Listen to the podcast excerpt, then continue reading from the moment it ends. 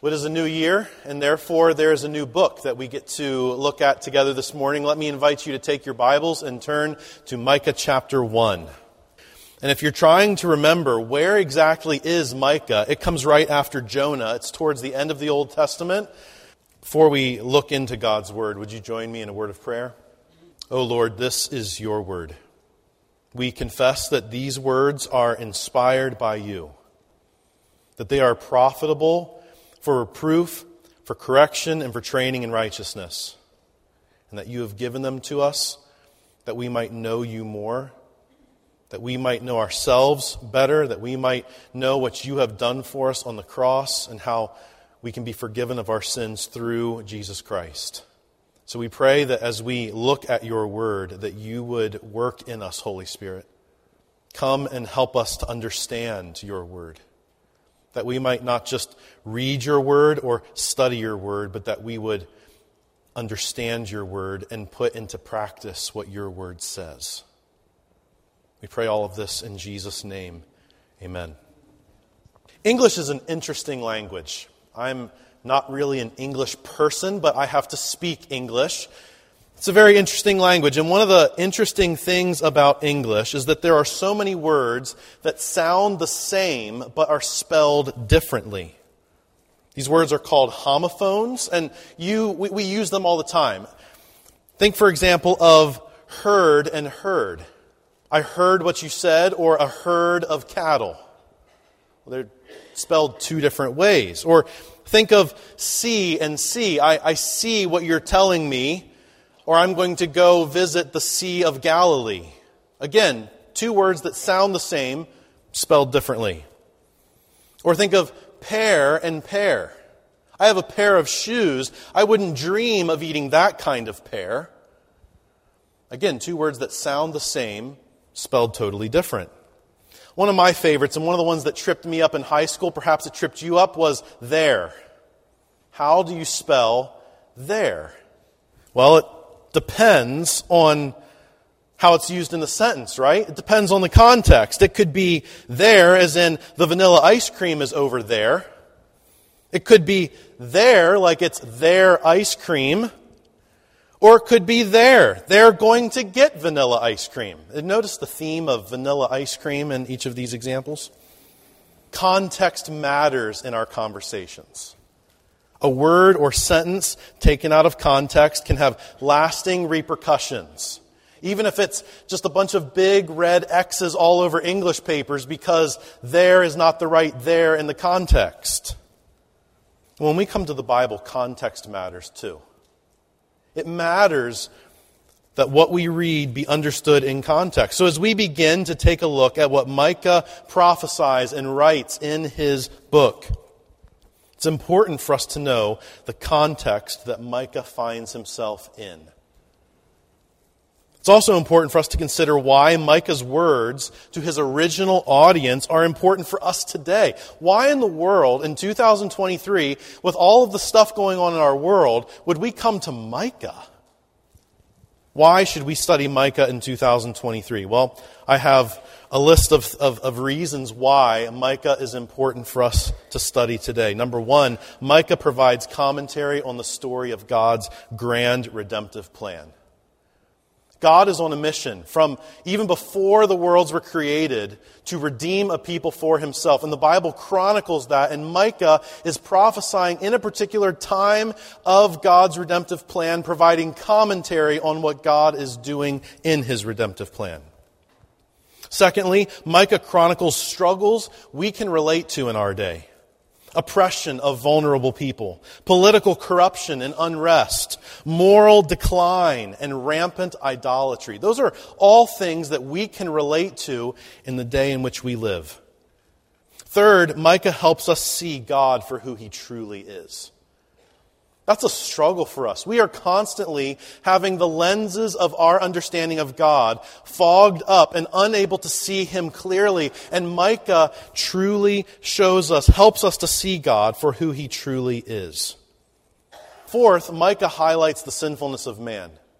Oftentimes, we tend to think of ourselves as better than we actually are, and Micah exposes the people of Israel for the corruptness and the sinfulness that often characterizes us as well. Fifth, Micah looks forward to the redemption that Christ accomplished on the cross. He's going to point us to that direction. And Jesus, even in his discussion with the disciples on the road to Emmaus, looks back and shows them how all of the prophets and writings were actually looking forward to what he accomplished on the cross. Micah also emphasizes the need for us to delight in and treasure God above all things. That amongst the high places and amongst the idolatry and amongst the corruptness, we must treasure and delight in God above all of those things. So, really, Micah is important for us to study because it shows us the gospel. It shows us who God is, it shows us who we are, it points forward to Christ for us to treasure Him and delight in Him. So, what's Micah's main point? What is, what's he going to be driving at throughout the book? And as we look at Micah in depth in the coming months, this is going to be a theme we'll return to over and over again. Micah is exhorting the unfaithful people of God. And they are indeed unfaithful. He's exhorting the unfaithful people of God to follow their faithful God. In the midst of their unfaithfulness, God does not follow in unfaithfulness. He is a stark contrast of faithfulness to the people of Israel's unfaithfulness. So he's exhorting the unfaithful people of God to follow their faithful God, knowing that judgment will come on them if they don't. So we have the unfaithful people of God exhorted to follow their faithful God, because if they don't, judgment will come on them. Judgment as a matter of fact, does come on them. We have the record of history. We have hindsight being 2020, and we are able to look back on history and see that they did not heed Micah's exhortation. Will we? That is our challenge. So this morning, we'll, we will look at the beginning of Micah and kind of try to establish some, some threads in Micah as an overview of the book. Because again, we need to understand the context in which Micah is written if we're to understand the message that we find in Micah. So, There'll be three points this morning as we consider a rebellious nation and a redeeming God. That's the, the title of the sermon, A Rebellious Nation and a Redeeming God. Point number one, Micah's context. Micah's context. Who is Micah? We don't really know a whole lot about Micah. We are told, if you look in Micah chapter 1, verse 1, we read the word of the Lord that came to Micah of Moresheth in the days of Jotham, Ahaz, and Hezekiah, kings of Judah, which he saw concerning Samaria and Jerusalem. So we know that Micah is from Moresheth. This is a rural, flat area about 20 miles southwest of Jerusalem. So he's in the region of Jerusalem, which is significant. We'll see in a few minutes. He is in the region of Jerusalem. And it's interesting in verse 1 that Micah doesn't relay his call to be a prophet. He doesn't talk about how he became a prophet, like we might find in some other prophetic writings in the Old Testament. Micah, though, begins with a bold statement of God's authority on his life. The word of the Lord that came to Micah in the days of Jotham, Ahaz, and Hezekiah. He saw these things. So, through visions and revelations, Micah is receiving divine revelation. Micah wants us to make no mistake about what we will read in this book. These words are not merely Micah's words, they are God's words. What else do we know about Micah? Well, there's very else, there's not much else we know about Micah except the time in which he lived. He would have been a contemporary of Isaiah and Hosea also prophets of the Lord. And all three of them together are seeking to call the people to repent and turn back to God and to the covenant that God made with his people. So, what's going on in the world when Micah is prophesying? What's, what's on his news every morning when he turns on the news? What's scrolling through his social media post? What are the problems that the people of Israel in those times are dealing with as Micah is prophesying?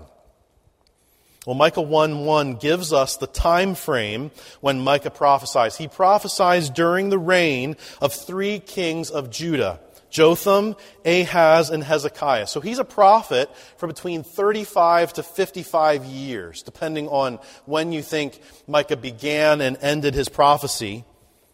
35 to 55 years. And during this time in history, the people of God are divided into two kingdoms Israel and Judah. Well, how did we get to the Israelites being split into two kingdoms? If you're here this morning and you're new to the Bible, you may think of the people of Israel as being one people, but in this instance in Israel's history, they are split into two kingdoms. How did we get to that? Well, back earlier in the Old Testament, the people of God, when they're in Egypt, are comprised of 12 tribes, each one of them representing a son of Jacob. Jacob being the founder or the, or the very beginning of the Israelite nation. And as far back as the Exodus, the people of God, even as they are leaving Egypt, have trouble obeying God. These are the people who, after God gives Moses the Ten Commandments, he comes down from the mountain and sees them worshiping a golden calf. These are the people who had to wait 40 years in the wilderness because they were a stubborn, stiff necked people. These are the people that, even after Moses and Joshua died, they do whatever's right in their own eyes, and God puts them through a lengthy period of being judged. Israel eventually demands a king, and God gives them a king. The first king that they have, his name is Saul. God rejects him and his line because he, as the leader of Israel, as the man who should follow God, does not follow God. David becomes the next king. He is a man after God's own heart even in spite of his many sinful choices. And, and we, there are many of them that are chronicled in the Old Testament. After he passes, King Solomon takes his place. He's the wisest man in the world. Many of you are familiar with Solomon. And as he dies, the 12 tribes of Israel split. Solomon's son Rehoboam becomes king over the tribes of Judah and Benjamin. And Jeroboam Another man who, who becomes king of the ten tribes rules what we know as Israel or the northern kingdom. Jerusalem is the capital of Judah. Samaria is the capital of Israel. So if Micah is from Moresheth, 20 miles southwest of Jerusalem, he is living, he grew up in the region, the kingdom of Judah. Well, this split between Judah and Israel occurs about 180 years before the reign of Jotham, the first king that is detailed for us there in Micah 1 1. During that 180 years, there is much political unrest and moral failure and decline in both the kingdoms of Israel and Judah. Some kings follow God and do what is right, but by and large, most of the kings do what is evil in the sight of God. So, think with me, just, just on a broad scale, we have this large pattern over history of this compounding disobedience of the people of Israel, going all the way back to when they were formed as a nation, and but even before Egypt, not following God, not following God, not following God, not following God. They split, not following God still, even up to the time of Jotham. Uzziah, Jotham's father, reigned for 52 years. So, in, in the midst of this political tumult of the 180 years, we have 52 years where there is stability of one king in Judah. The problem is he was afflicted by leprosy. So, by and large, he, he ruled remotely. He was a king, though, who did what was right in God's eyes. And he and Jotham basically co ran the kingdom for much of Uzziah's life. Uzziah's reign is characterized by relative peace and an incredible economic prosperity. So, on the heels of this 52 years of relative peace and economic prosperity, Uzziah dies, Jotham comes on the scene, and that's the what's happening today in Micah's life. In summary, the book of Micah is written during a time of political uncertainty. We've had this king who's been our king for 52 years. Is Jotham going to last that long? What about the king after him? What about the king after him? The divided kingdom is in a state of moral decline and political uneasiness. Why? Because the Assyrians are gathering themselves together to invade Israel. There is a growing number of, of hostile nations that want to defeat Israel and Judah. But those are kind of the external things. Internally, amidst the economic prosperity, the powerful and elite are taking advantage of the poor and helpless. And Micah is going to detail that in his prophecies, as we will see in the coming months. So, who is Micah prophesying to? Obviously, he's prophesying to the people of God. Particularly, though, he is prophesying to the people of Judah. Israel's kings have usurped the royal line God set up through assassinations and coups. Jeroboam was the king that was over the ten tribes, but there's been assassinations, there's been overthrows, there's been coups, and the people of Israel have usurped the line that God put in place. God does not view these kings as legitimate rulers. And we can see that because Micah doesn't even cite the kings that are reigning in Israel while he's prophesying. He doesn't even acknowledge the fact that they are the kings in Israel. So Micah prophesies about future judgment for both Israel and Judah as a warning to the people of God to repent and return to him. We need that call to return, to repent and return to God. But Micah's message is not just all judgment. Micah prophesies about judgment and hope. There are three oracles or three contained prophecies that make up the book of Micah. They're, they're pretty clear divisions, and we'll be looking at those in future messages. They contain prophecies of judgment. God is coming, He's going to judge. Woe to these people. But on the other hand, He offers hope. The Lord warns Judah through Micah of Israel's coming exile, but God is not going to desert them. Though they have been amazingly unfaithful to God, God will be amazingly faithful to them, and He will redeem them. He will rescue them. He will gather a remnant out. So that's Micah's context. Consider with me Micah's God.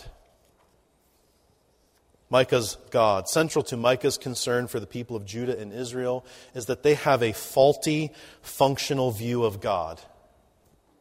They know God, but their knowledge of Him doesn't affect their lives at all. They would be able to pass a religious knowledge test, but the indictment on the people of Israel is not what their head knowledge is, it's that their heart knowledge is faulty. You know these things about God, but you've rejected them, you've neglected them, and you've turned to these other things that are not God. So Micah unpacks the greatness, the goodness, and the righteousness of God throughout the book. And this starts in a rather unexpected way. Look again at Micah chapter 1, verse 1. We read the word of the Lord that came to Micah of Moresheth in the days of Jotham, Ahaz, and Hezekiah, kings of Judah, which he saw concerning Samaria and Jerusalem. What do we learn about God in verse 1 other than the fact that he came to Micah and spoke through him? Well, Micah's name is a significant clue about what he's seeking to do about God in this book. Micah's name means, Who is a God like you? Who is a God like Yahweh? Micah intentionally uses his name at the beginning and then a pun at the end of his letter in Micah chapter 7 to bring us back to this question Who is a God like Yahweh? Who is a God like you?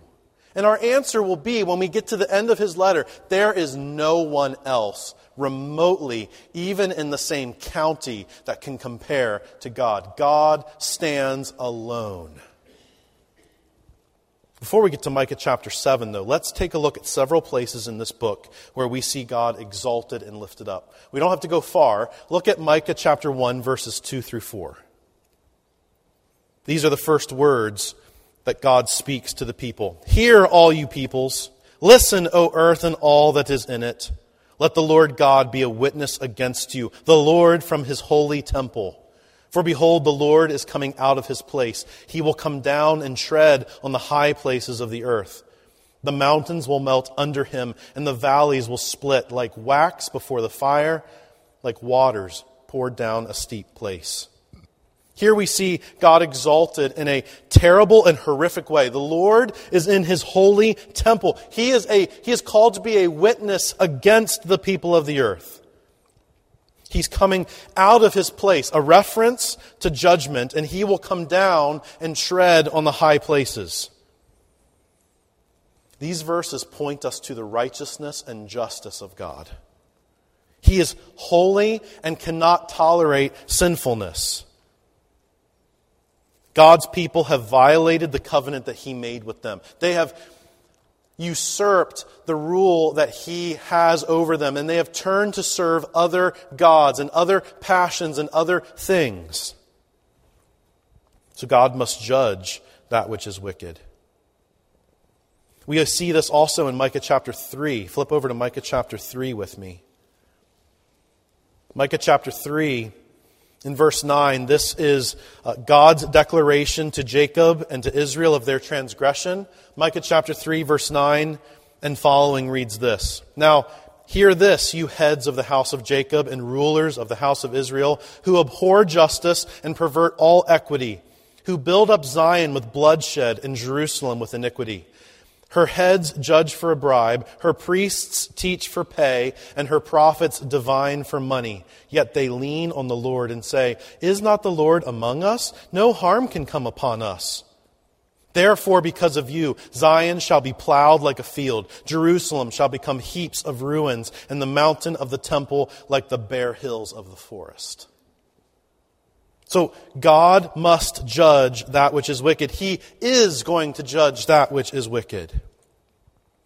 However, Micah doesn't just stop with God as being an, only an angry and judging God.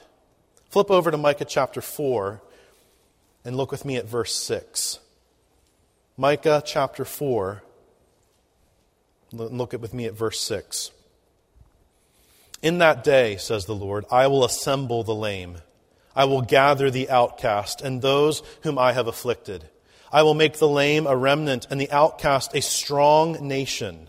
So the Lord will reign over them in Mount Zion from now on, even forever.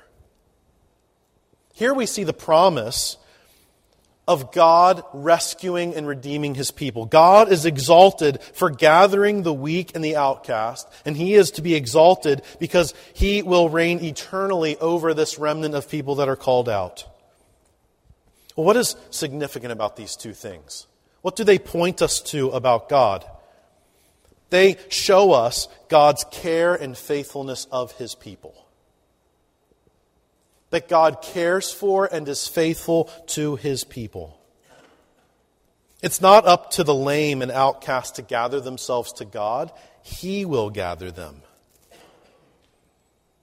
This demonstrates what a good and faithful shepherd he is to his people. we see this back in Micah 2, verse 12. There is this promise I will surely assemble all of you, O Jacob I will surely gather the remnant of Israel. I will put them together like sheep of the fold, like a flock in the midst of their pasture. They shall make a loud noise because of so many people. Well, who's going to lead all of those sheep? The Lord is going to be that good shepherd. Not only that, but we also see in these verses the eternal kingdom that God will establish and rule over.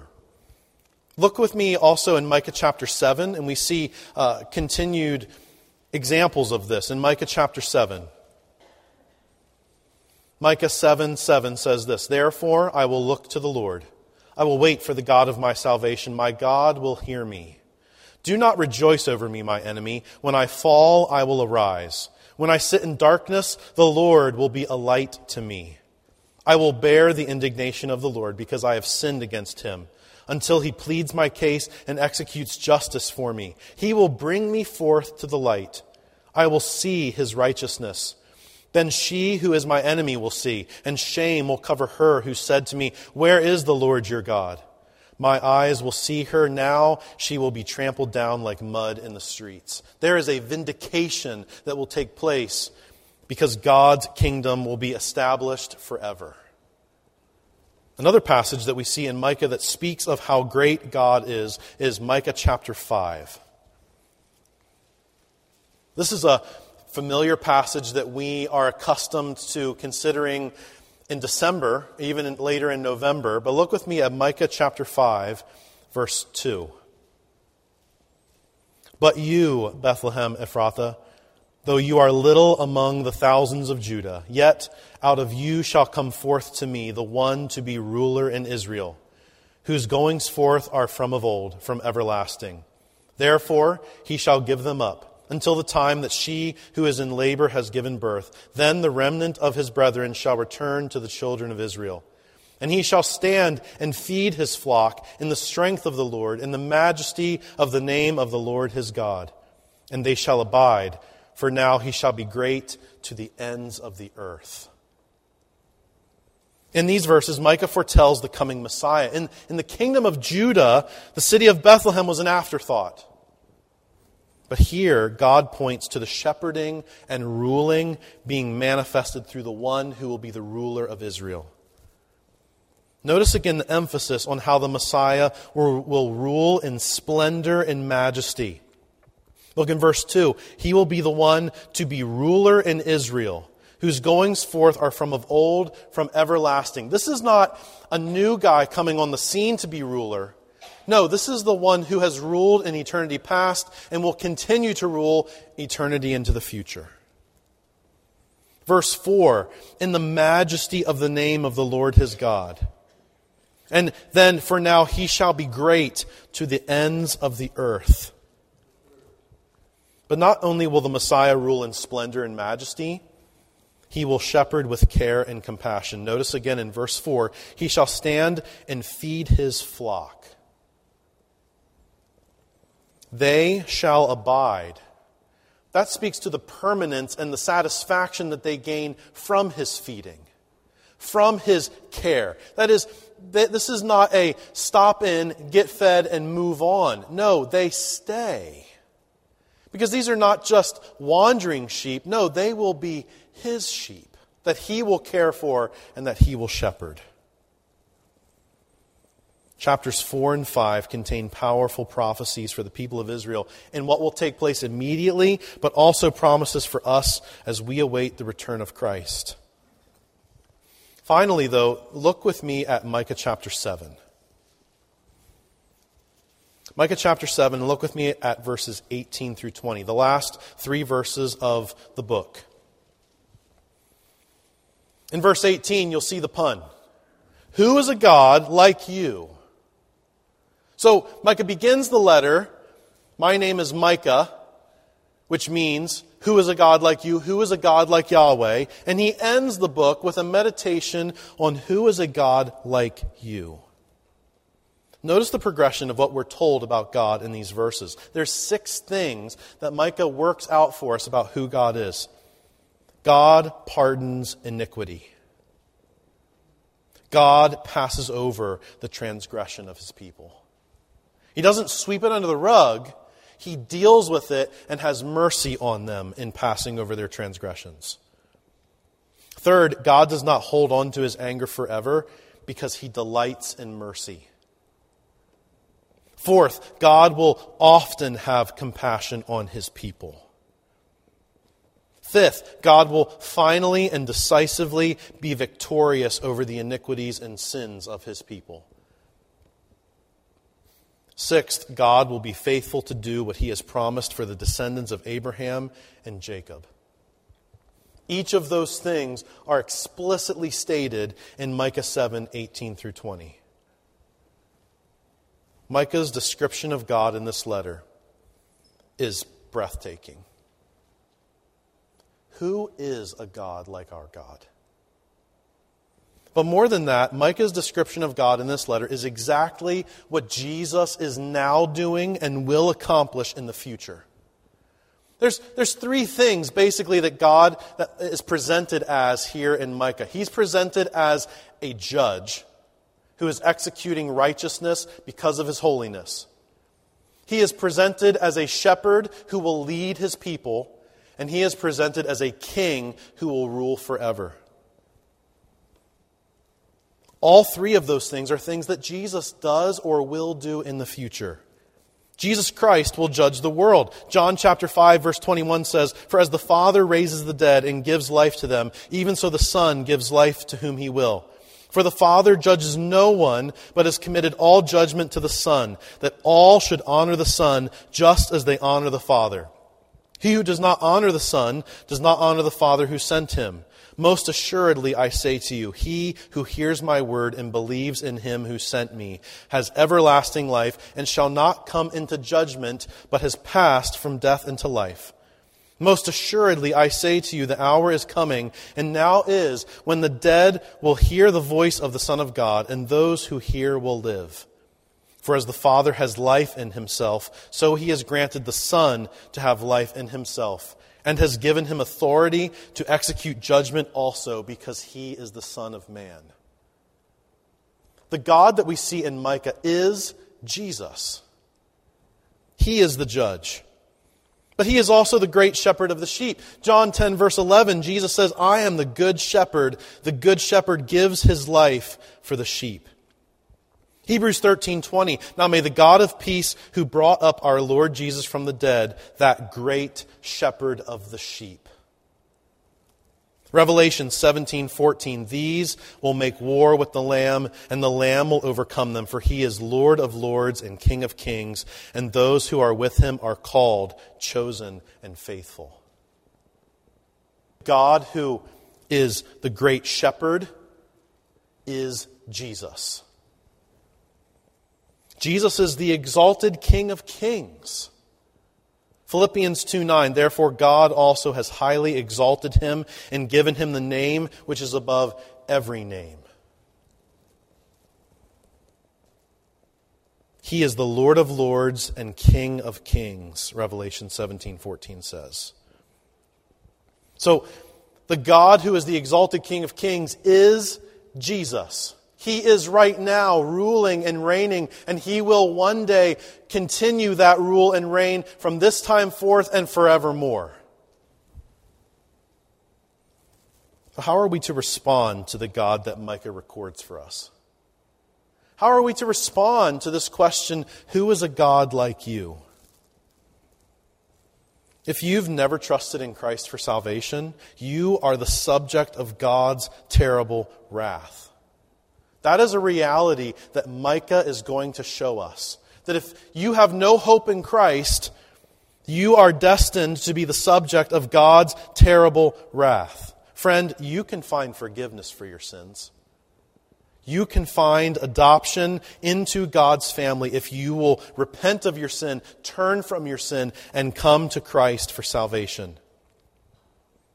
Friend, you are no safer than someone dangling over a fiery volcano. God wants to save you. Can I encourage you, if you have never trusted in Christ, come talk with me, come talk with Pastor Harris, talk with someone around you after the service this morning. Let them share with you how you do not have to be an object of wrath. You can be a child of God by trusting in what Christ has done on the cross in his finished work. If you have trusted in Christ for salvation, does your life reflect it? And this gets at the heart of Micah's message. So we've seen Micah's context, Micah's God. Finally, consider with me Micah's message. Micah's message. As we consider what God reveals to us in Micah, and we consider the context Micah finds himself in, what is Micah's message that endures? Not just for God's people in those days, but for us in 2023. Throughout the book of Micah, God's people are exhorted to respond to Micah's prophecy in at least two ways. In Micah 1, 5 through 7, this is an example, particularly in Micah 5, 1 through 7, and other places throughout the book, they are commanded to forsake idols and follow God. God has an indictment against the people of Israel and against the people of Judah. And what is it? It's that they have committed idolatry against him. So the people are exhorted to forsake idols and follow God. The second thing that they are to respond to Micah's prophecy in doing is to put away arrogance and live humbly in submission before God to put away arrogance and live humbly in submission before God. Turn back with me, if you would, to Micah 6. Micah chapter 6. And look with me at verses 6 through 8. Micah 6, 6 through 8. God's word says, With what shall I come before the Lord and bow myself before the high God? Shall I come before him with burnt offerings, with calves a year old? Will the Lord be pleased with thousands of rams, 10,000 rivers of oil? Shall I give my firstborn for my transgression, the fruit of my body for the sin of my soul? He has shown you, O man, what is good. And what does the Lord require of you but to do justly, to love mercy, and to walk humbly with your God? That is how Micah is anticipating, that's what he wants the people of God to respond to God's prophecy of judgment in. He wants them to respond by humbly submitting and putting themselves under God's authority. So, as we contemplate application for ourselves, can I just encourage you to remember Jesus Christ? If we want to be people who humbly submit to God, we must remember Jesus Christ. Remember that outside of Him, you have no hope.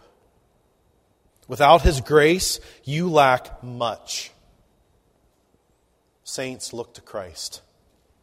Look to Him with eager and exclusive devotion. Remember Jesus Christ. Retired brother or sister, how can you utilize these years of your life to pursue Christ? Have you taken your foot off the gas? You've, you've put your time in in the workplace and now you're retired and, and you kind of are in coast mode until you die or Christ comes back. How can you redeem your days and keep idols from creeping into your life? How can you make being faithful to God each day a priority in your life? Kids and teens, let me have your attention for just a minute. How can you set patterns in your life now that will help you treasure God exclusively? How can you exclusively serve God as opposed to God and a bunch of other things? You're not too young to do that. God is better than any game, Lego, or gadget.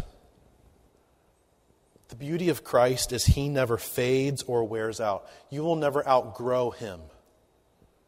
Get to know God now. Read his word now. Every day, spend time reading and being in God's word. What are ways that all of us can be tempted to substitute a fake God for the true and living God? All of us are tempted that way. Single brother or sister, are you tempted to construct a relationship or, or career advancement in the place of God? Do you think that, that some relationship or some step up in your career will give you more happiness or satisfaction than can be found in Jesus Christ? Remember Jesus Christ. Brothers, how are you tempted to replace God? Will the next gun or the newest piece of gear or a sports team make you happier than Jesus Christ? Those are real temptations. I know many of you coming in this morning were super happy with the outcome of last night's game. How does that happiness compare to the happiness that you have in Jesus Christ? As I look forward to baseball season, is the happiness that I'm experiencing anticipating baseball season, how does that compare to the happiness that I have in Jesus Christ? Sister, what creeps into your life and threatens to replace God? Does your Amazon wish list or desire for approval or pursuits that preoccupy you threaten to divert your joy and satisfaction away from God? These are all ways that we can be tempted to substitute a fake God in for the true and living God. And before you know it, we've fallen into the same place the Israelites are in.